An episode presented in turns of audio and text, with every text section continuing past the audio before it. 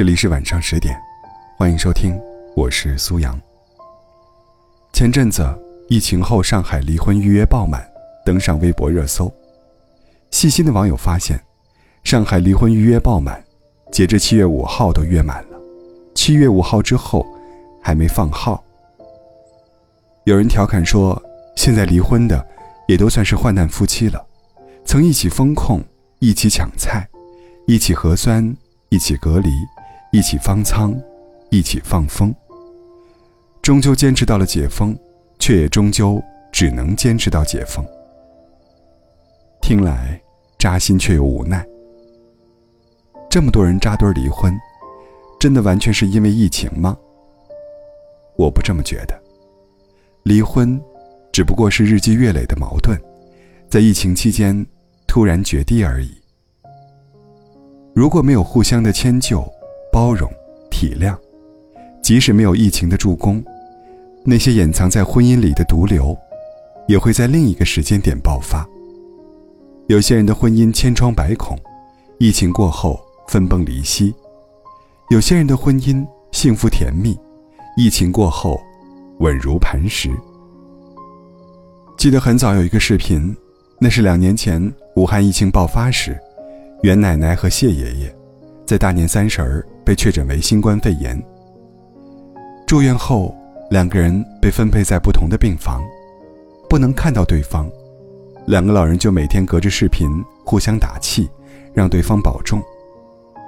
谢爷爷比袁奶奶先出院，袁奶奶出院那天，谢爷爷早早的就等候在医院，还给老伴儿准备了一束鲜花。谢爷爷说：“我们又逃过了一劫呀，大难不死。”我们还要再活二十年。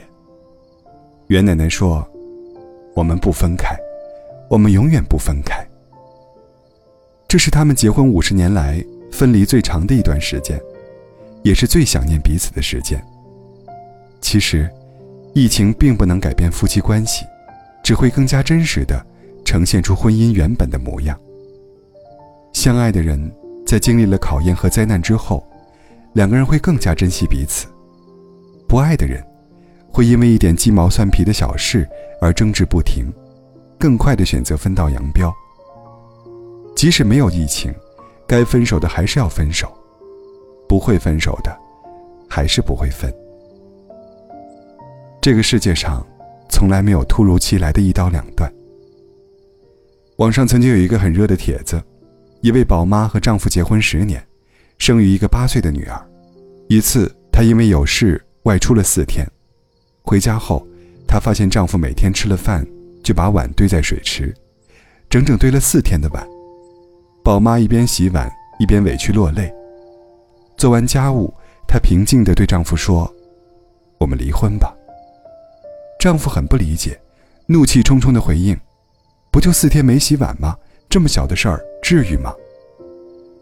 丈夫哪里知道，四天没洗的碗。不过是压垮婚姻的最后一根稻草，这根稻草之下，压着的是数年如一日的孤独和心酸。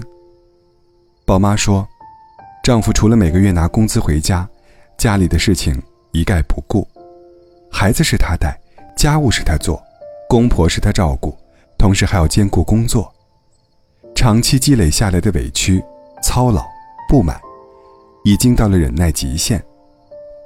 离婚。对于谁来说都是沉重的，也都是深思熟虑后的结果。尤其是对女性而言，她们会为了孩子，选择在婚姻里委曲求全，也会因为婚姻里零零碎碎的事情，耗尽热情，不再隐忍。局外人会觉得离婚突如其来，而身处其中的人，则谋划已久。这世界上。没有无缘无故的离婚潮，只有攒够了失望后的决绝。所有的离婚，实际上都是蓄谋已久的决定。一位婚姻登记处的工作人员表示，遇到前来离婚的夫妻，工作人员都会劝导一番，能不离就不离。去年，我国的民法典对婚姻登记程序进行调整，在离婚程序中增加冷静期。法律规定。离婚冷静期是三十天，自婚姻登记机关收到离婚登记申请之日起三十天内，任何一方不愿意离婚的，都可以向婚姻登记机关撤回离婚登记申请。比起离婚冷静期制度的设立，不少人提议，我们更应该设置结婚冷静期。因为有些失败的婚姻，恰恰是源于过于草率的结婚。有一位二十六岁的姑娘，和男友恋爱了半年，因为家里一直催，就和男友结婚了。生下孩子后，姑娘发现丈夫不仅好吃懒做，还因为赌博欠下一笔几十万元的高利贷。一个年轻妈妈，带着刚刚出生不久的孩子，她得有多绝望，多无助啊！如果当初把恋爱期再延长一点，把对方了解的再透彻一点，是不是就能看清对方的真面目呢？很认同一位喜剧演员的话，他说：“我曾经以为生命中最糟糕的事，就是孤独终老。其实不是，最糟糕的是，与那些让你感到孤独的人一起终老。不要因为年龄而妥协将就。”结错婚比晚结婚可怕多了。不要在还不了解一个人的时候，因为一时冲动就决定结婚。不要只看到一个人好的一面，而是应该在了解到他的家庭环境、人品、责任、担当后，再决定是否结婚。避免垃圾婚姻的最好办法，就是结婚之前多一点谨慎，多一点清醒。有段时间。社会上流行闪婚闪离，爱了就在一起，不爱就分开。于是，七年之痒越缩越短，还有不少人唱衰婚姻。真的是婚姻不可靠吗？不是的，一段婚姻能够长久，一定会有磕磕碰碰，也懂得缝缝补补。当裂缝出现时，只要不是原则性问题，都要及时去修复。夫妻之间的矛盾，很多时候及时沟通都能够解决。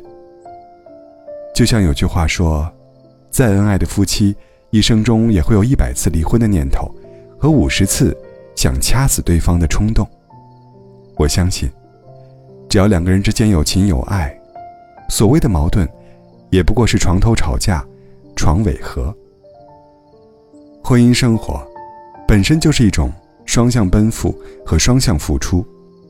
不是一个人的忍让，一个人的牺牲，而是双方珍惜、互相理解的过程。最后，我想说，离婚潮并不意味着婚姻不值得，我们依然可以心怀憧憬。不要担心婚姻中失去了恋爱时的激情，过日子积攒出的温情，也很暖人心啊。希望我们都能与爱的人携手一生。共白头。